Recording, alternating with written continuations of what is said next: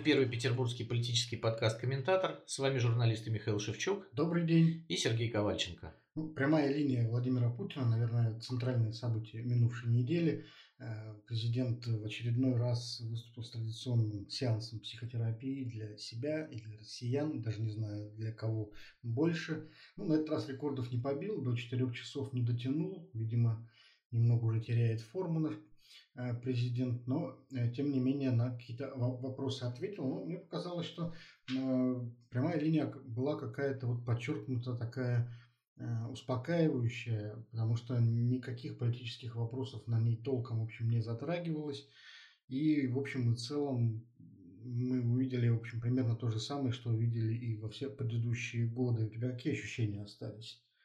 Ну, э, у меня осталось ощущение, что в предыдущие годы, во-первых, было бодрее, и были иногда там прямые линии, на которых э, Владимир Путин ну, решал, решал прямо в прямом эфире там какие-то животрепещущие вопросы, проводил воду, значит, делал дороги. А, в общем, тут же давал указания, губернаторы неслись их выполнять. В, в, в этот раз э, было что-то похожее, но а, было ощущение, что, во-первых, э, и ресурсы не безграничны Владимира Путина, а во-вторых, он как-то начи- начинает, мне кажется, Э, сам терять э, какую-то связь э, с людьми. То есть он, он перестает понимать вообще, что люди от него хотят. Потому что вот приведу один маленький пример, когда женщина ему звонит, и там видео вопрос был, как бы она ему звонит и показывает дорогу, да, по которой плывет машина, и вот она ему говорит, что вот у нас поселок, как бы, да, там нашем городе, да, мы живем немножко отрезано, у нас есть дорога, вот ее сделали, сделали плохой дренаж, и ее у нас затопило. Владимир Владимирович, ждем, что вы решите этот вопрос, как бы сделайте нам дорогу. На что Владимир Владимирович начинает говорить, что э, там уважаемая такая-то, такая-то, ну, как бы понятно, что ему там в суфлере говорят, кто это, а вот вы знаете, сколько у нас денег тратится на программу капитального ремонта федеральных трасс. Начинает ей рассказывать какие-то сказки просто. То есть ему задают конкретный вопрос человек, а он начинает ей рассказывать, как у нас в России хорошо, как много выделено денег на федеральные трассы. И только на четвертой минуте своего пространного выступления он говорит, ну да, вот вашим вопросом, наверное, займутся. Как бы. Вот, э, то есть от него же ждут чего? Что вот сидит царь, как бы, который моментально решает вопросы, тут же бежит прокуратура, тут же бежит губернатор, сломя голову, да, потому что все губернаторы, понятное дело, сидят э, около экранов телевизора, да, там пьют волокордин э, и ждут, что как бы из их региона никто не позвонит, да, вот в этот раз Ханты-Мансийскому округу очень повезло, там было сразу несколько звонков э, и Кемеровской области. А, и вот было много таких вопросов, то есть я смотрел на реакцию Владимира Путина и понял, что он как-то вещает с Марса абсолютно. То есть ему нужно там, Марья Ивановна говорит, провести водовод. И президент говорит, провести водовод, все. А он начинает им рассказывать, как все хорошо на самом деле. Ну, и... слушай, по-моему, это не новость. Он, мне кажется, в таком жанре примерно всегда выступал. Нет? Нет, он э, очень часто было вступление да, перед э, прямой линией, где он рассказывал там о каких-то успехах в социально-экономическом развитии, сколько выделено на то, на это. И обычно в ответах на вопрос на вопросы людей. Этого не было, да, вот, вот такой воды, да, там как вот реально я один раз засек, у него 4 минуты в ответе на вопрос конкретный была вода. А, ну и, конечно, второй момент – это многочисленные технические накладки, которые, ну, просто вот, э, если бы не они, мне кажется, то об этой прямой линии забыли бы на следующий день уже, да. Ну да, да, это бросалось вот. в глаза, постоянный перебой со связью, невозможно было связаться, дозвониться, все, кто звонил, как-то булькали, пропадали и так далее. Э, это как-то даже было не, непривычно, потому что обычно такого рода мероприятия государство все-таки как-то организует более-менее прилично, а здесь, э, ну, какой-то вот совсем, не знаю, 2007 год примерно был, даже раньше. Наверное. Нет, такого, мне кажется, я, ну, мы смотрим же прямые линии, так сказать, по долгу службы, да, и я не помню такой прямой линии, чтобы вот так вот Владимир Путин сидел, да, давайте еще раз перенаберем, давайте еще раз перенаберем. Что это такое? Причем э, там видео было более-менее сносного качества, звук был ужасный везде. В чем потом обвинили украинских и американских хакеров. Ну, Конечно же, да. Но это же, это же не, не косяк Ростелекома, да, который не смог э, нормально организовать трансляцию с мест, и, скорее всего, срежиссированную, и уже как бы понятно было, кто будет задавать вопросы. Э, и, кстати, еще фишка этой прямой линии. Значит, на последних пяти линиях у них была бегущая строка, помнишь такая? Да, да. В этот раз ее не было. В этот раз ее не было вообще. То есть вот э, после того, как э, на прямой линии 2018 года э, там было очень много вопросов, почему Алексея Навального не разрешили зарегистрировать кандидатом в президенты, э, почему в России экономический кризис. То есть очень много задавались нелицеприятных вопросов Владимиру Путину. Есть скриншоты с этих прямых линий, когда просто под его или над ним была плазма, где появлялись такие какие-то оскорбительные вещи. Их было довольно много, э, то вот в этот раз решили не рисковать предвыборный год, э, понимая, да, что есть в стране вещи, которые Э, не нужно, наверное, акцентировать государственным пропагандистским телеканалам, то и сделали так, что это... Ну, вы знаешь, если бы он читал эти комментарии, я просто вот видел эти комментарии по трансляции, там, наверное, каждый третий был посвящен обязательной вакцинации. Естественно, комментарии были отрицательные, даже агрессивные, кричали, что вот это надо остановить, никакой обязательной вакцинации быть не должно, это все принуждение, нет фашизма, даже вот такие были Э, комментарий. И вот если бы Путин это все прочитал, то, наверное, он бы, может быть, изменил свое мнение. Хотя, ты знаешь, интересно, что когда его стали спрашивать о вакцинации, именно об обязательной и так далее, это же был один из первых вообще вопросов. Да, он сказал, я против. Самый первый вопрос, да, вот его вполне себе э, актуально спросили о том, как вот вы к этому всему относитесь, почему вот у нас массовые мероприятия проходят. То есть люди, в общем, тоже не очень понимают, что у власти на уме, то есть, с одной стороны, все призывают э, к защитным мерам, с другой стороны, видят, что вот э, все равно эти мероприятия проходят, и власти плюют на собственные же правила, и они в недоумении, да, что происходит.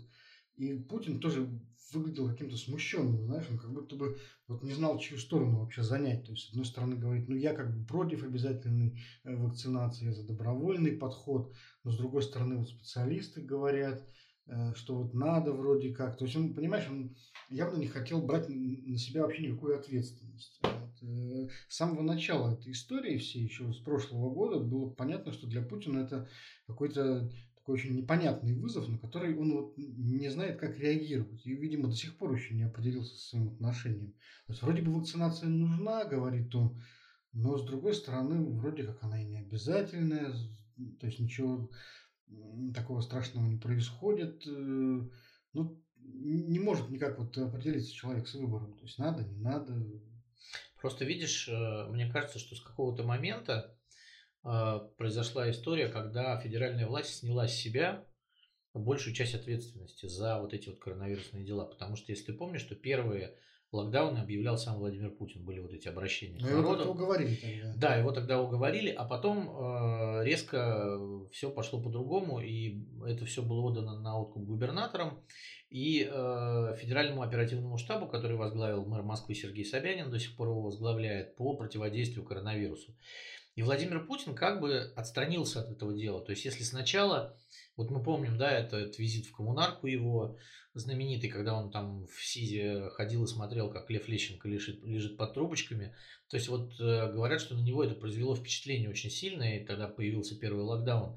Мне кажется, Владимиру Путину надо еще раз сейчас коммунарку посетить. Там как раз очень много таких... Там Петр Мамонов, кстати, лежит Да, там, там лежит Петр Мамонов, там, там лежит очень много людей. Это самый, самый большой ковидный госпиталь в Москве, рассчитанный на, по-моему, около 4000 пациентов. Так вот, там, я думаю, реанимация большая, если туда сходить. И вот просто коллеги наши, которые в Петербурге бывают в красных зонах и репостят оттуда фотографии, там все довольно красноречиво. И Владимир Путин, вот он когда отстранился от этого всего, он опять занялся любимым делом, геополитикой, Украины, Сирии там, и всем остальным. Он забыл про то, что происходит у него а, под ногами и на земле. Да? Там ему иногда, видимо, докладывают о том, что цены растут в магазинах. Вот был специальный видео вопрос. Кстати. Про цены мы, кстати, поговорим обязательно. Да, да и э, вот он э, очень с большим удовольствием, мне кажется, Владимир Путин, как всегда, ждал вопросов о геополитике. И когда их не, ну, как бы не случалось, ему помогали его соведущие. И был, кстати, еще один адовый вопрос абсолютно из Санкт-Петербурга почему-то, да, там, естественно. То есть власти Петербурга выбрали не э, самую животрепещущую тему, которая сейчас есть в городе, они выбрали вот какого-то человека, который его спрашивал там про, а зачем вы встречались с Байденом, да, там, и э, который тоже не назвал Навального, там, этот берлинский пациент, там, ну, прогнал какой-то явный порожняк. И на эти вопросы Владимир Путин, как всегда, отвечал с удовольствием. Там, про Украину он тоже Э, вот, э, про то, что книжку написать.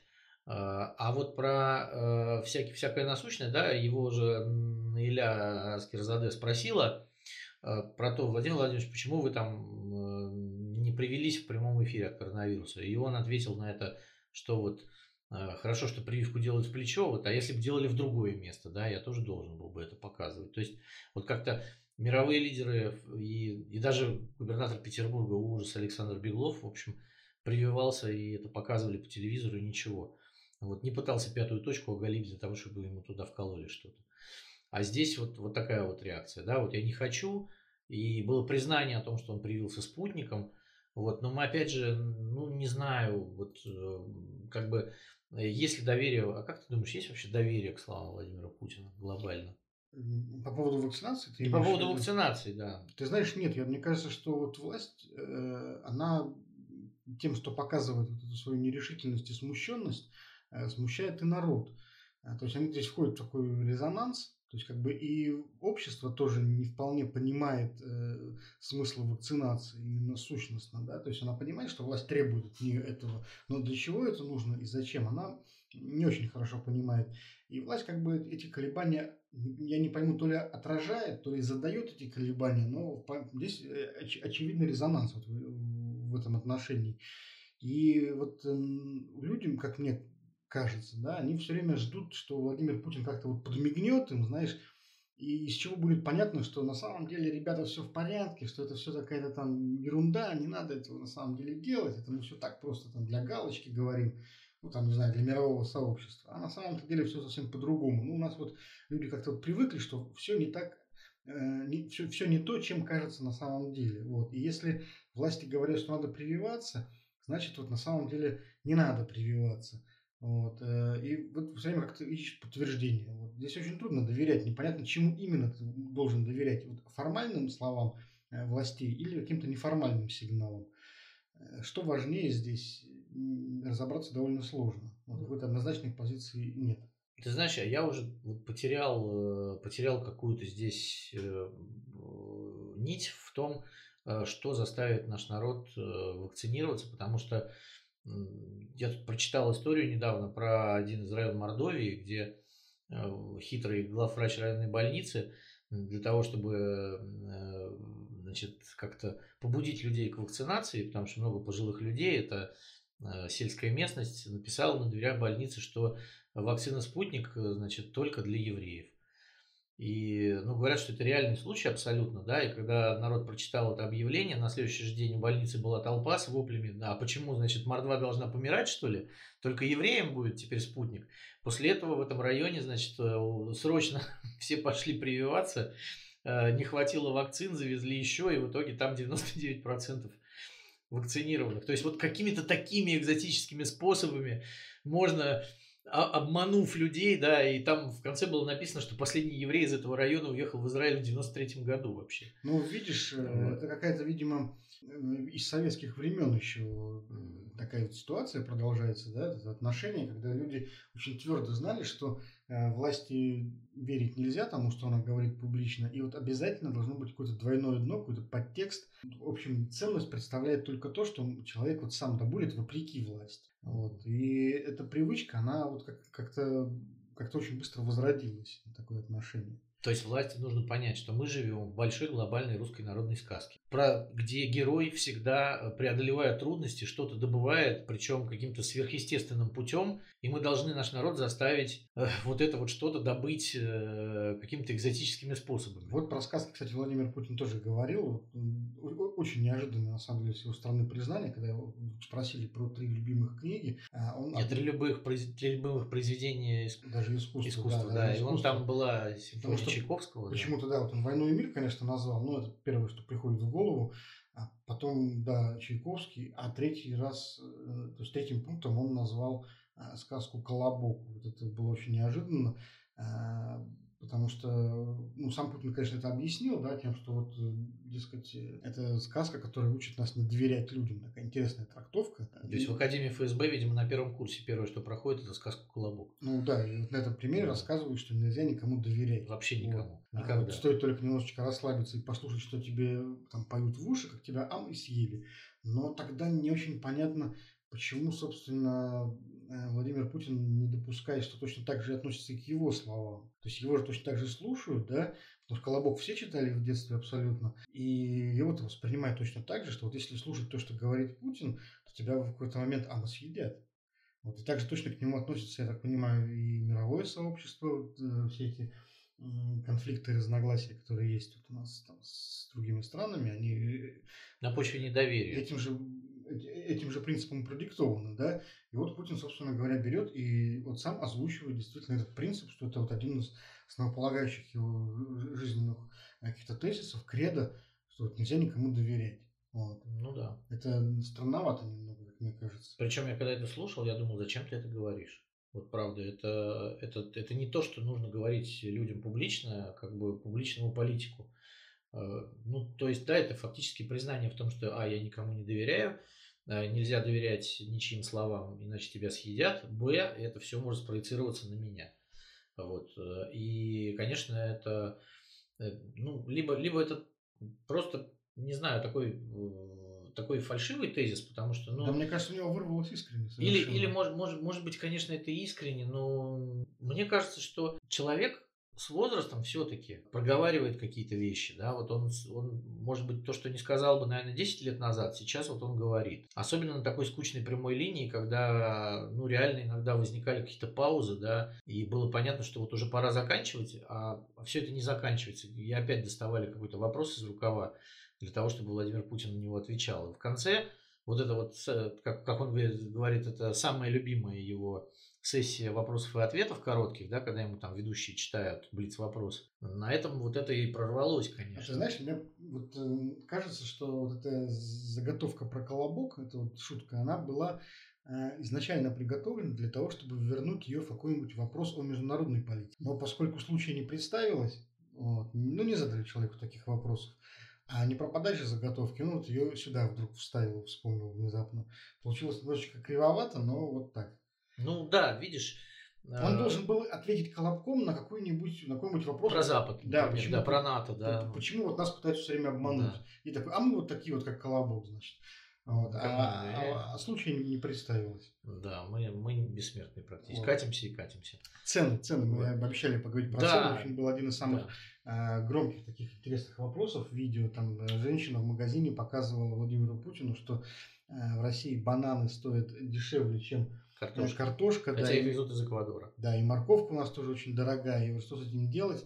И здесь Путин тоже, мне кажется, немного смутился, потому что вот он еще в прошлом году, если помнишь, начал эту борьбу с ростом цен, но тогда он распорядился бороться с ценами на сахар и подсолнечное масло.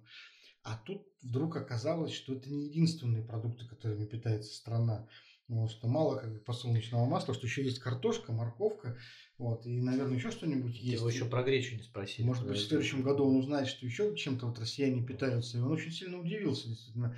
А, и вот такое обезоруживающее признание прозвучало вот у так дескать, у нас, говорит, вот не вырастили, продуктов у нас не хватило своих, а, поэтому картошка такая и дорогая. Ну, не знаю, странная какая-то история. Нет, ну это странная история действительно, потому что, ну, как бы по некоторым позициям действительно, насколько я знаю, урожай был не э, нехороший в прошлом году, но э, был тотальный вывоз на экспорт пшеницы, э, значит, был тотальный вывоз, э, значит, а картошки? Э, с картошкой у нас тоже напряженка в стране. Оказалось, что э, потребление картошки у нас примерно 22 миллиона тонн в год, а вырастили мы в прошлом году 19, э, 19 миллионов. Угу. И поэтому нам пришлось э, еще 3 миллиона тонн закупить в разных странах. Проблема в том, что государство на самом деле не смогло вовремя остановить э, вот этот вот э, безудержный экспорт сельхозпродукции. А, и перенаправить его вовнутрь страны, потому что э, это были контракты, которые были заключены, и нельзя было их нарушать. Да? Сейчас у нас капитализм. Как бы, если кто-то с кем-то договорился, то он должен ему поставить. То есть вот нужно было учесть э, эти уроки, как бы, да, и как каким-то образом уже в этом году. Нет, ну, видишь, вот Путин же сказал, что э, картошку нам везут из Беларуси, и, кстати, мог бы, мог бы здесь как раз объяс... перейти плавно на белорусские протесты и объяснить, что мы поддерживаем Беларусь именно потому, что вот нам оттуда везут картофель. А вот если бы мы ее не поддерживали, туда пришли бы солдаты НАТО, и съели бы весь картофель. Сами, и колобка тоже. И колобка, а нам бы ничего вот не досталось. И у нас бы картошка стоила еще дороже. Но видишь, я чего не могу понять. Ладно, с картошка, но ведь бананы, допустим, вот мы-то их вообще совсем не вырастили. Вот. Бананы мы совсем не вырастили, но э, они, как, как и пальмовое масло, в общем, производятся в огромных э, масштабах в Южной Америке. И Э, закупаются там по низким ценам, э, в общем, везутся сюда кораблями, и с бананами нет никаких проблем. Подожди, подожди, вот я точно помню еще из школьного курса истории, что у нас э, картофель тоже был завезен из Южной Америки вот, да. в Европу. Значит, картофеля там тоже, по идее, должно быть много, наверное, не меньше, чем бананов. Почему тогда нельзя, собственно говоря, южноамериканскую картошку вести за те же, э, за, за, за те же деньги? Ну, она не так хорошо хранится просто. Картошка, картошка испортится, если ее вести кораблем. Там нужна определенная температура, и не факт, что она не прорастет. Поэтому тут картошку возить кораблями невозможно. Бананы Значит, не, бананы. такой прихотливый продукт. Я да. бы на месте Путина просто посоветовал бы россиянам тогда переходить на, на бананы. На бананы да. да, еще можно жарить тоже, между прочим. Коптить, вялить. Коптить, Я вялить. помню, кстати, вот раньше продавались такие вот вяленые бананы вьетнамские. Да. Вот, э, почему-то сейчас их э, почти не встретишь в продаже. А они дорогие. Сейчас просто эти вот маленькие, маленькие бананы, если ты заметил в магазине, они дороже обычно. Да, да. И вяленые бананы тоже они дорогие достаточно. Это типа деликатесом считается.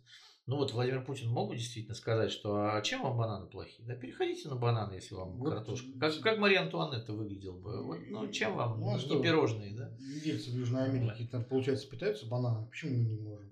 Ну, да, наверное. Вот. Но это, э, понимаешь, вот Владимиру Путину все время задавали эти вопросы. Ему как-то очень хотелось перескочить на внешнюю политику с э, роста цен, э, с еще каких-то внутренних вещей. Ну вот ты сказал сейчас про, про НАТО, да, которые ему не удалось там ничего вернуть, а просто потому, что не было вопросов практически. То есть вот все вопросы, которые были, они были по текущей внутренней повестке, причем это была повестка ЖКХ в основном.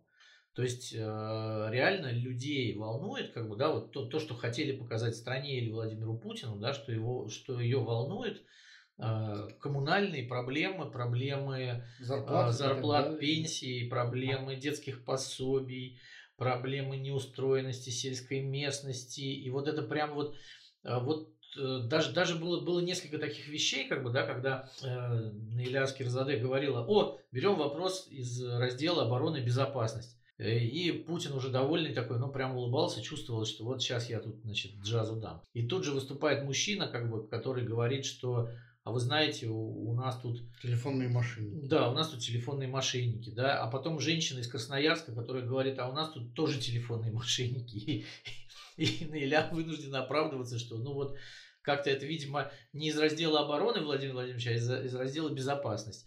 Вот, а потом, а потом опять она этот раздел обороны безопасности несчастный пытается юзать. И выходит мужчина, который говорит, да у нас там э, нет э, реабилитации после ковида чем ставит в ступор Владимира Путина и ведущих, да, которые там пытаются с ним связаться, уже забыли про оборону и безопасность. И вот так каждый раз, когда они пытаются съехать вот на эту международную повестку, которую Владимир Путин любит, как мы знаем, да, или, или на какую-то там историческую повестку. То есть он уже был э, вынужден был там э, с радостью отвечать на несколько вопросов, которые были про это, да, там, в частности, вопрос про Украину. Э, и он прямо вот там минут 10 заливался про это дело э, радостно, да, в отличие от всего остального. Я, кстати, обратил внимание, что тематика вопросов вообще была как калька с предыдущих линий. Вот э, в 2019 году прямая линия была и сейчас, и даже профессии те же самые, и проблемы те же самые. То есть два года назад спрашивали, например, пожарные из Калининградской области да. про низкие зарплаты, а сейчас, например, выходят те же самые пожарные, только из Забайкалья И тоже его спрашивают про низкие зарплаты. Хотя он тогда еще пообещал всем вот выдать какие-то миллиарды денег на э, зарплаты в, в МЧС. Жаловались тогда на угольную сажу в Владивостоке. Ну, вот он пообещал разобраться, там, как обычно, стучал кулаком по столу. Сейчас выходят люди из Омска с жалобой на ту же самую угольную сажу. Да. Вот, то есть, э, вот каждый, понимаешь, они как-то не могут никак э, наладить э, паттерн э, какой-то единый, да, для решения проблем. Э, каждая проблема, она считается вообще уникальной и разрешимой только вот, вот, вот в конкретном случае, да. Если Путин сказал разобраться с сажей в Владивостоке, то это значит, что надо разобраться в Владивостоке. То, что надо разобраться с ней еще и там в Омске и в других городах. Везде вообще в России. Никому в голову не приходит. Понимаешь, вот сказано здесь, да, вот сказано в Калининградской области, пожарные там мало получают. Вот надо, значит, туда вот э, обратить, так, что там пожарные обратить были, внимание, да. Самые высокооплачиваемые. А в других регионах вдруг бац, а что там тоже надо? Но Путин же не говорил про всех. Ну, то есть вот какая-то вот странная невозможность системно наладить. Э, Хотя вот вопросы все ровно одни и те. Ну, для Путина, наверное, это только плюс, вот мне стало сейчас казаться. Ведь он вот э, зачем вообще эти прямые линии проводит? Он, это для него как такой обзор территории ежегодно. Вот он выходит, да, и смотрит, вот как Россия живет. Вот, э, и он видит, что она живет так же, как и год назад, и 5-10 лет назад. Для него это, наверное, такой положительный признак наблюдать, что Россия не изменяется никак вообще. Вот. И самое главное, система управления в ней не изменяется. То есть выходят люди, начинают жаловаться. Вот у нас тут коммунальные платежи запредельные, мы ходили в прокуратуру, мы ходили к районным властям, губернаторам, везде все говорят, что нормально. Вот ты, Владимир Владимирович, только защити нас. Владимир Владимирович говорит, да, действительно, это проблема, это незаконно. А все остальные люди, куда ходили вот э, эти несчастные граждане со своей проблемой, они считали, что это нормально. Э, то есть Путин как бы это одно, понимаешь, а система управления в целом, да, с которой человек ежедневно сталкивается, это совсем другое, принципиально иное, да. А, и вот эта вот вертикаль, когда проблему может решить только какой-то верховный человек, э, которому только и надо нести челобитное, она для Путина, как мне кажется, позитивно должна восприниматься.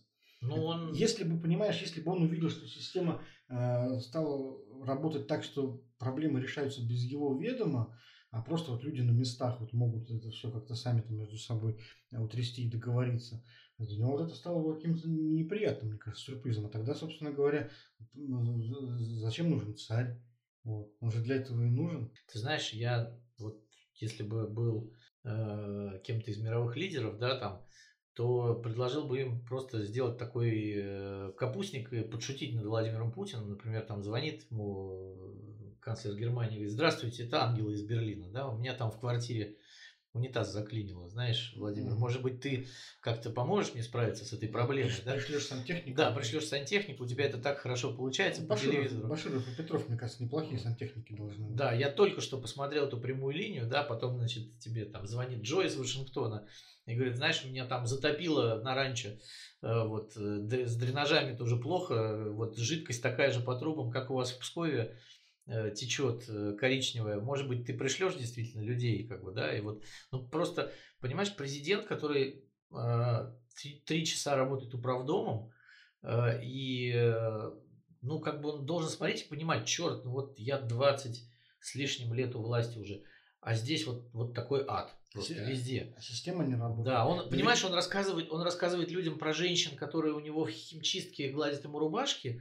Молодцы, да, Владимир Владимирович, как ты хорошо выглядишь а при этом тебе звонят и говорят, вот мы живем в поселке, у нас дорогу затопило, а тут у нас просто все дерьмом залило, как бы, и мы не можем нормально воду получить, да, а здесь вот просто еще, еще какое-то адище. Когда... Да, причем очень, да. очень смешной был эпизод, потому что, по большому счету, мы же все понимаем, что Путин, скорее всего, даже никогда не задумывался над тем, почему вот у него всегда чистые рубашки лежат. Естественно. В шкафу. Я, а тут он вот э, так выступает, знаешь, как будто вот он сам ходит в эту химчистку, да, и сдает туда э, рубашки и белье.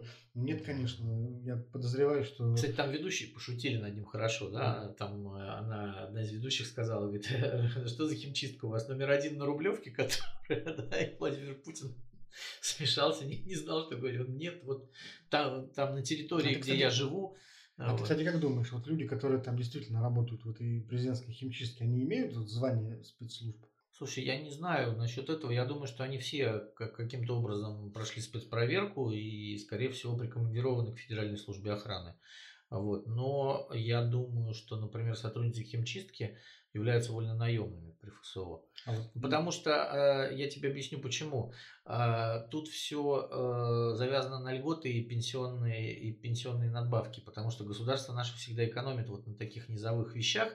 Поэтому, э, вот, например, уборщицы в Мариинском дворце у нас, они не являются госслужащими, они тоже являются вольнонаемными. Поэтому я думаю, что вот этот весь обслуживающий персонал, он получает, в принципе, неплохую там по меркам Московской области зарплату, но при этом поражен в кое-каких правах для того, чтобы им не доплачивать сильно. Ну, подожди, Мариинский дворец вот. гражданская власть. Ну, знаешь? это тоже гражданская власть. Нет, ну Владимир Путин формально же не, не является... Нет, он главнокомандующий, конечно, да, формально, но он, он гражданская власть. То есть он президент, э, руководитель государства. Ну, и, поэтому, знаю. и поэтому я думаю, что вот такая низовая вещь, как там уборщицы, там э, вот, вот те люди, которые, скорее всего, заходят в его покои, где он находится, вот те, скорее всего, уже имеют звание и прикреплены к нему. Я думаю, что химчистка. А вот химчистка вряд это, это очень важно, потому что Новичок, как, как раз в прошлом а, году, да, мы, да, да, да, да, мы да, убедились да. в том, что это очень важно. Не работает моя теория, правда. И если, понимаешь, если мы, например, будем исходить из того, что это действительно какие-то иностранные спецслужбы там что-то подсуетились, да, с Навальным. И вот эти же самые спецслужбы могут а, иностранные, я имею в виду, как-то вот э, проникнуть в химчистку и там намазать Владимиру Путину крахмальный воротничок. Ну, конечно, конечно. Нехорошим. Так что нет, я думаю, что не меньше майора, не меньше. Э, должно быть у человека, который стирает рубашки Владимира Путина, чтобы все было э, нормально. Ну, слушай, давай вместо него тогда поговорим про любимую сердцу президента международную политику, хотя ее было в этот раз совсем немного, но про Украину все-таки спросили президента, да, и вот он как раз э, там и пообещал написать свою статью про происхождение народов. Я с большим нетерпением ее жду на самом деле, потому что вопросы этнографии, они для нашего президента еще в новинку. То есть исторические статьи он уже писал, вот, а здесь он собирается написать текст о триедином народе, вот, и о том, как э, э, враги разделяли искусственно древний русский народ, вот тогда вот э, на прямой линии спросили, почему Украина до сих пор не дружеств... у нас не недружественная страна, в отличие, например, от Чехии, да, и он говорит, а вот, говорит, потому что я считаю Украину и Россию э, одним народом украинцев и русских. Вот, и поэтому я скоро напишу вам аналитическую статью, где вот все это изложу, докажу, и там будет, про, видимо, про поляков, про австрийцев, про то, что украинский язык придумали в австрийском генштабе, вот. Э, но, да, кажется... он, кстати, очень перескочил. Он там начинал со, со средних веков э, в Речи Посполитой, а, которая хотела доминировать, да, и вот она, они тоже хотели. И потом вдруг перескочил на 1913 год, 1914. А вот перед Первой мировой войной вдруг, то есть вот периода, который был до этого, там вот он пропустил лет 400, оп, и прискакал к Первой мировой ну, войне. Мне кажется, сразу. Путин тут на тонкий лед, конечно, вступает, потому что на эту тему очень много написано книг, как исторических, так и псевдоисторических. А, и я думаю, честно говоря, вот уже сейчас можно спрогнозировать без большого риска ошибиться, что, в общем, это будет такой пересказ э, краткий текстов еще, знаешь, 17 века, тогда, когда появлялась эта концепция империи, концепция триединого народа, и ее формировали, кстати, богословы именно украинского происхождения. Вот. Э, э, киевский синопсис, например, был такой очень популярный текст, э, такой очень, на самом деле, примитивный, да, но вот он до, наверное, до начала 19 века, вот до, до, до Ключевского, это был самый популярный исторический, ну, практически учебник да, в России. Он пересдавался много раз, хотя был написан еще в какие-то дремучие времена. И вот там, например, как раз и говорилось о том, что славяне произошли от э, Иофета, сына Ноя, вот, что Александр Македонский вручил славянам золотую грамоту на владение этими землями, А-а-а. вот, что слово Москва само происходит от имени Мосух, это сын Иофета, то есть внук Ноя, и славянский князь Одуакр разграблял Рим, вот. Ну, то есть такая, понимаешь, концепция, которая предполагает несколько вещей. Да? Что, вот, во-первых, славяне это были из, издревле, не просто славяне, а россы. Искренне были вот славным народом, всегда очень славным. Богоизбранным. Богоизбранным практически. Вот, э, и имеют, э, так сказать, права на эту территорию, дарованную им свыше. Да? И что это единый народ.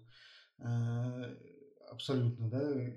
Вот, все территории современной там, Украины, Беларуси, и даже, кстати, в этих текстах там еще дальше немножечко заходит. А, но, в общем, все это в общем, один народ. Отсюда следует простой очень политический вывод, что раз единый народ, у него должен быть единый царь. И этот единый царь должен знать где? В Москве. Москве, вот, то есть вот смыслом всей этой, всей этой вот концепции, вот, она э, смыслом всей было именно доказательство того, что московский царь имеет э, данные свыше Право. право да, править всеми, Священное вот, право. всеми, всеми вот э, славянами этих э, земель. Ну, зачем украинцы, украинские богословы это делали, там есть разные версии. Там есть, например, версия о том, что это делалось скорее не столько для московских или сколько для украинских, э, то есть которым это как раз был такой период присоединения малорусских земель к Великороссии. И вот тут же, собственно говоря, надо было самим украинцам доказать, что это Правильно. важно, пра- правильно, важно и нужно. Да. Э, То есть кто, тут кого к себе как бы присоединял, еще такой вопрос. Ну, ладно, разные есть версии. Я думаю, что вот Владимира Путина мы как раз это все прочитаем. Вот, но сама, сам, сам по себе заход меня немножечко поразил. То есть, э, если человек в 21 веке занимается тем, что обосновывает территориальные притязания правом крови, как вот 500 лет назад, то это выглядит уже сейчас немножечко странновато. Вот. Ну, а что странноватого-то? Они, слушай, мы с тобой уже не, первый раз обсуждаем это, что у нас... Мы когда- Путин живет в эпоху печенегов и половцев. Мы, мы с тобой обсуждали это, когда Владимир Путин у нас, э, значит, э, любимую свою историю Второй мировой обсасывает. Мы с тобой это обсуждали, когда э, анализировали поправки Конституции, да, которые скорее напоминают Конституции середины 19 века, чем э, какие-то прогрессивные тексты уже даже 20 века.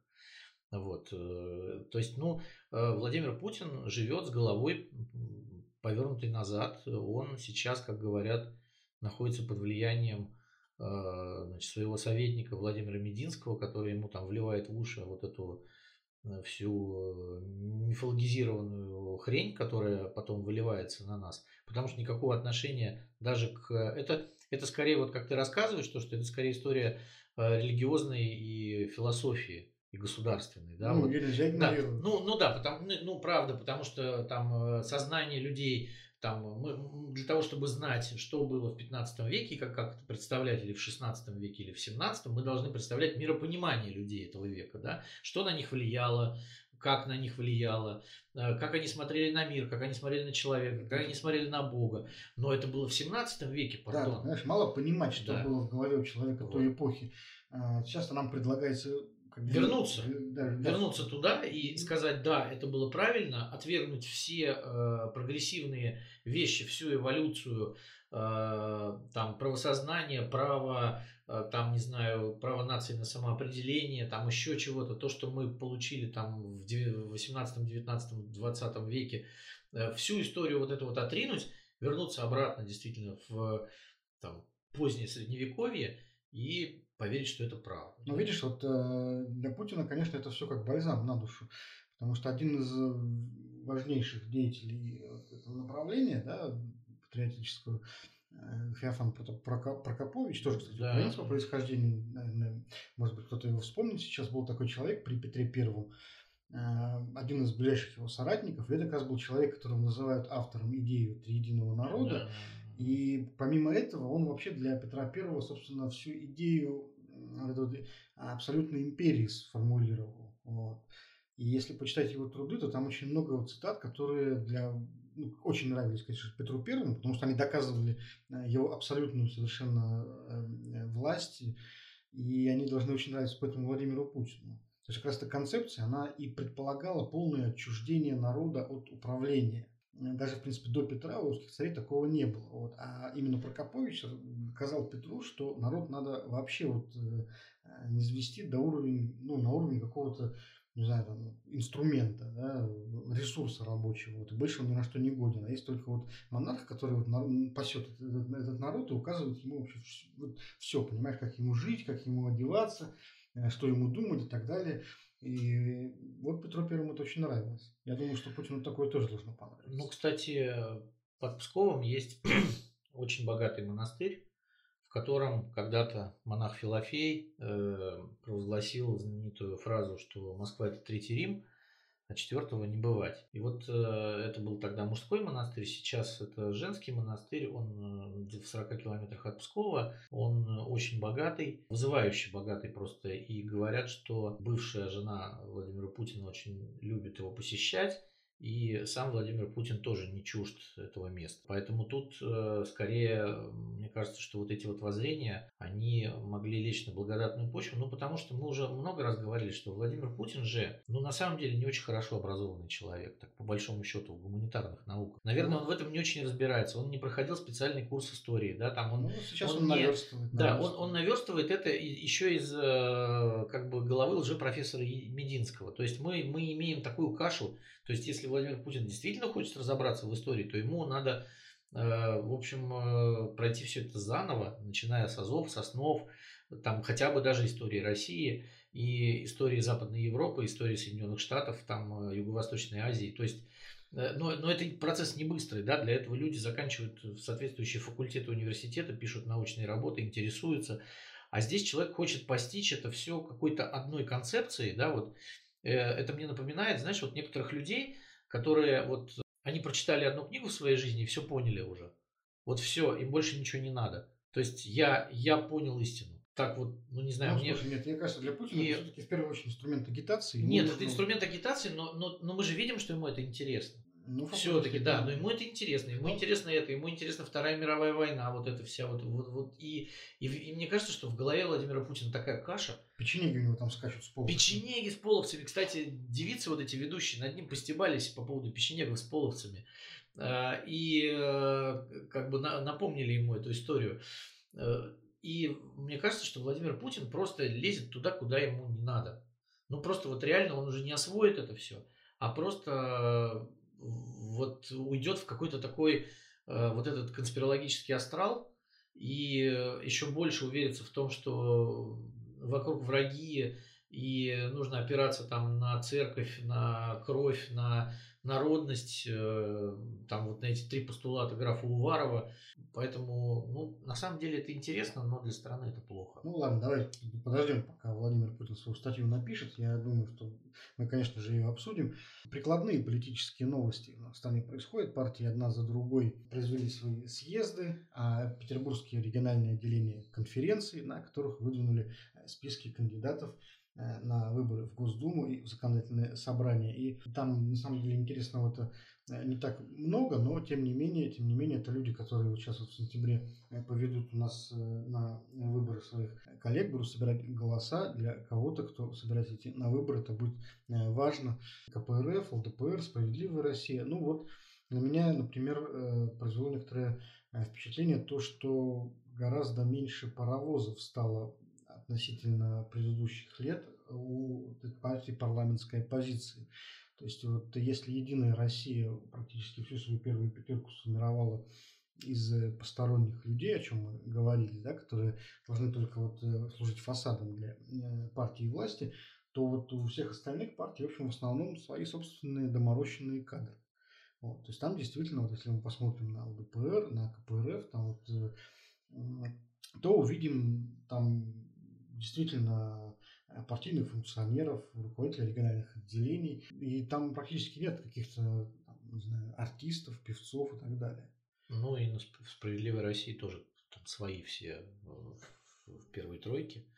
Но мне кажется, что э, у партий, во-первых, меньший люфт, чем у Единой России на этих выборах, потому что стоит задача, я так думаю, вот судя по тому, что я вижу, это максимальное число э, единороссов, чтобы прошло, а все остальные, ну, как, придет, как придется. Поэтому они должны и агитировать, как придется, и списки составлять, как придется, да, ну, вот там своих поставили, как бы, и, в общем, и все. То есть, вот никакой возможности для широкой агитации и для какого-то массового привлечения людей, я думаю, что другие партии не получат, даже парламентская оппозиция. А почему у них вот пропали известные люди mm. из рядов, которые были еще совсем недавно. Не на, они даже, даже, даже, понимаешь, вот, вот, вот Владимир Бортко не так давно был в рядах КПР, да, он депутат Госдумы, а, то есть на прошлых выборах, он без пяти минут был там кандидатом э, в губернатор, снял свою кандидатуру, но тем не менее, он режиссер, известный человек, э, известный не только, так сказать, партийцам. Вот. Сейчас таких людей практически нет ни у кого.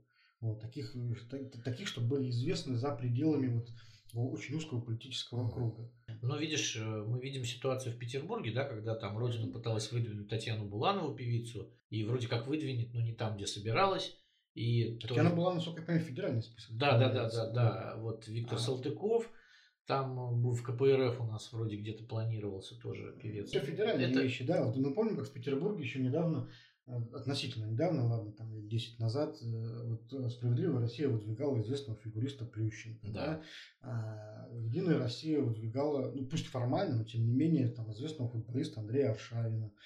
Везде были какие-то ну, известные персонажи, сейчас их нет. Ну смотри, никто мне кажется... Не, никто не хочет в этом участвовать? Нет, нет, мне кажется, стоит э, формальный запрет на это участие, потому что звезды всегда привлекают людей. То есть это яркие фигуры, которые привлекают избирателя и во всяком случае свою э, группу поддержки, потому что вот, например, до сих пор э, там сохраняется интрига, там пойдет ли, например, Сергей Шнуров от партии Роста, у Насколько я помню, он больше... неоднократно уже сказал, да, что и, не, не хочет. и, и вроде бы и вроде бы еще весной были такие разговоры, что Сергей Шнуров может пойти, вот, но потом, э, насколько я понимаю, оказалось, что он настолько рейтинговый артист, что э, в общем, э, Нельзя. оторвет. Ну, они все время боятся того, что кто-то оторвет голоса у Единой России. И так рейтинги низкие, и так приходится значит, рассажать несистемников по тюрьмам и разогнать их из страны, э, объявить экстремистами.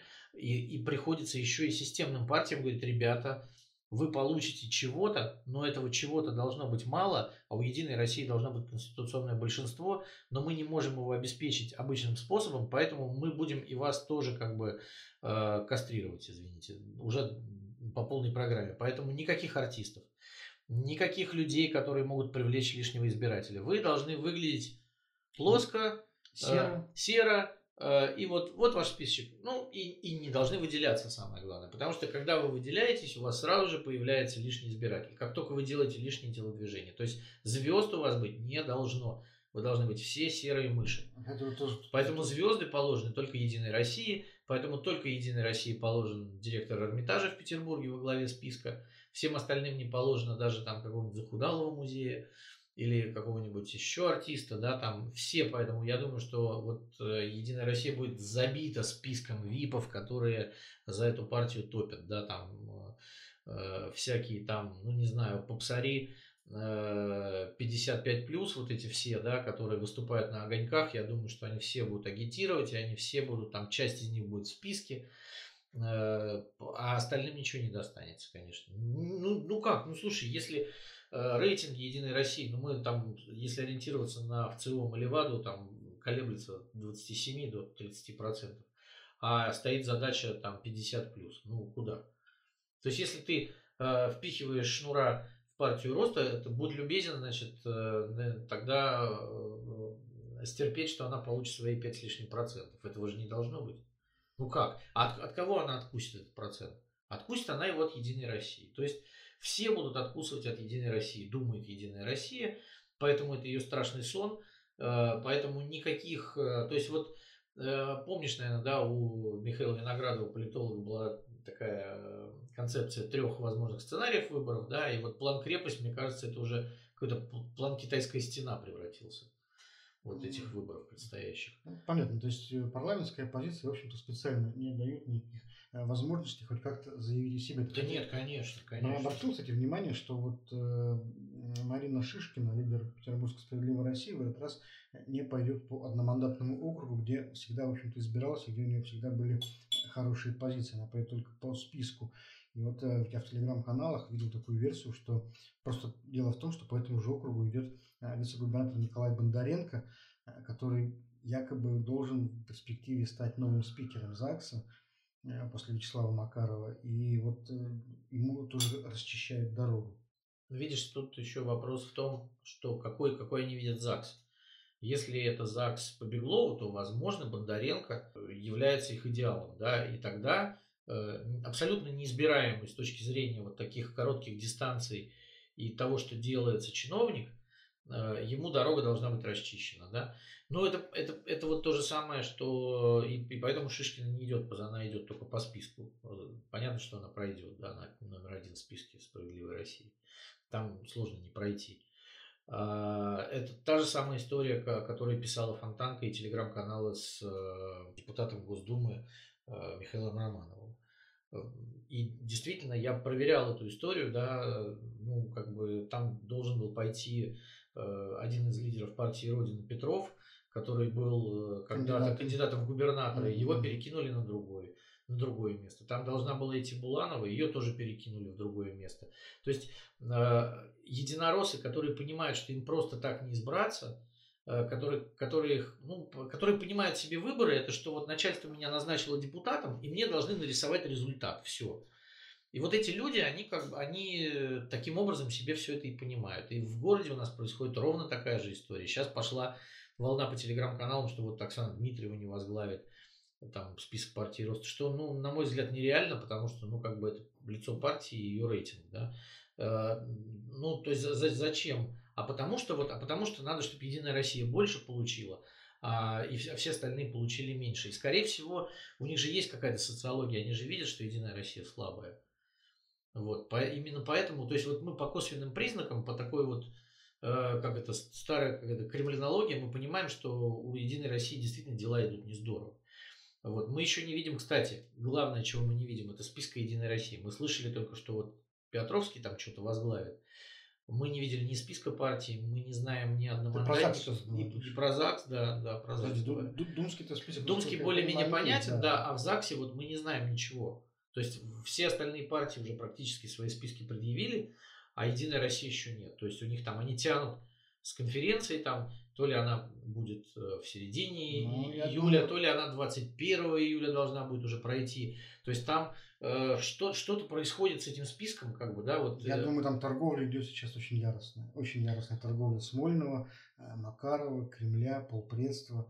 Вот, каких-то, может быть, других бенефициаров. Я слышу, что Валентина Ивановна Матвиенко не хочет сдавать позиции, потому что, ну, потому что то, что предлагает Смольный, это значит сдать, сдать город просто Беглову и Ковальчукам.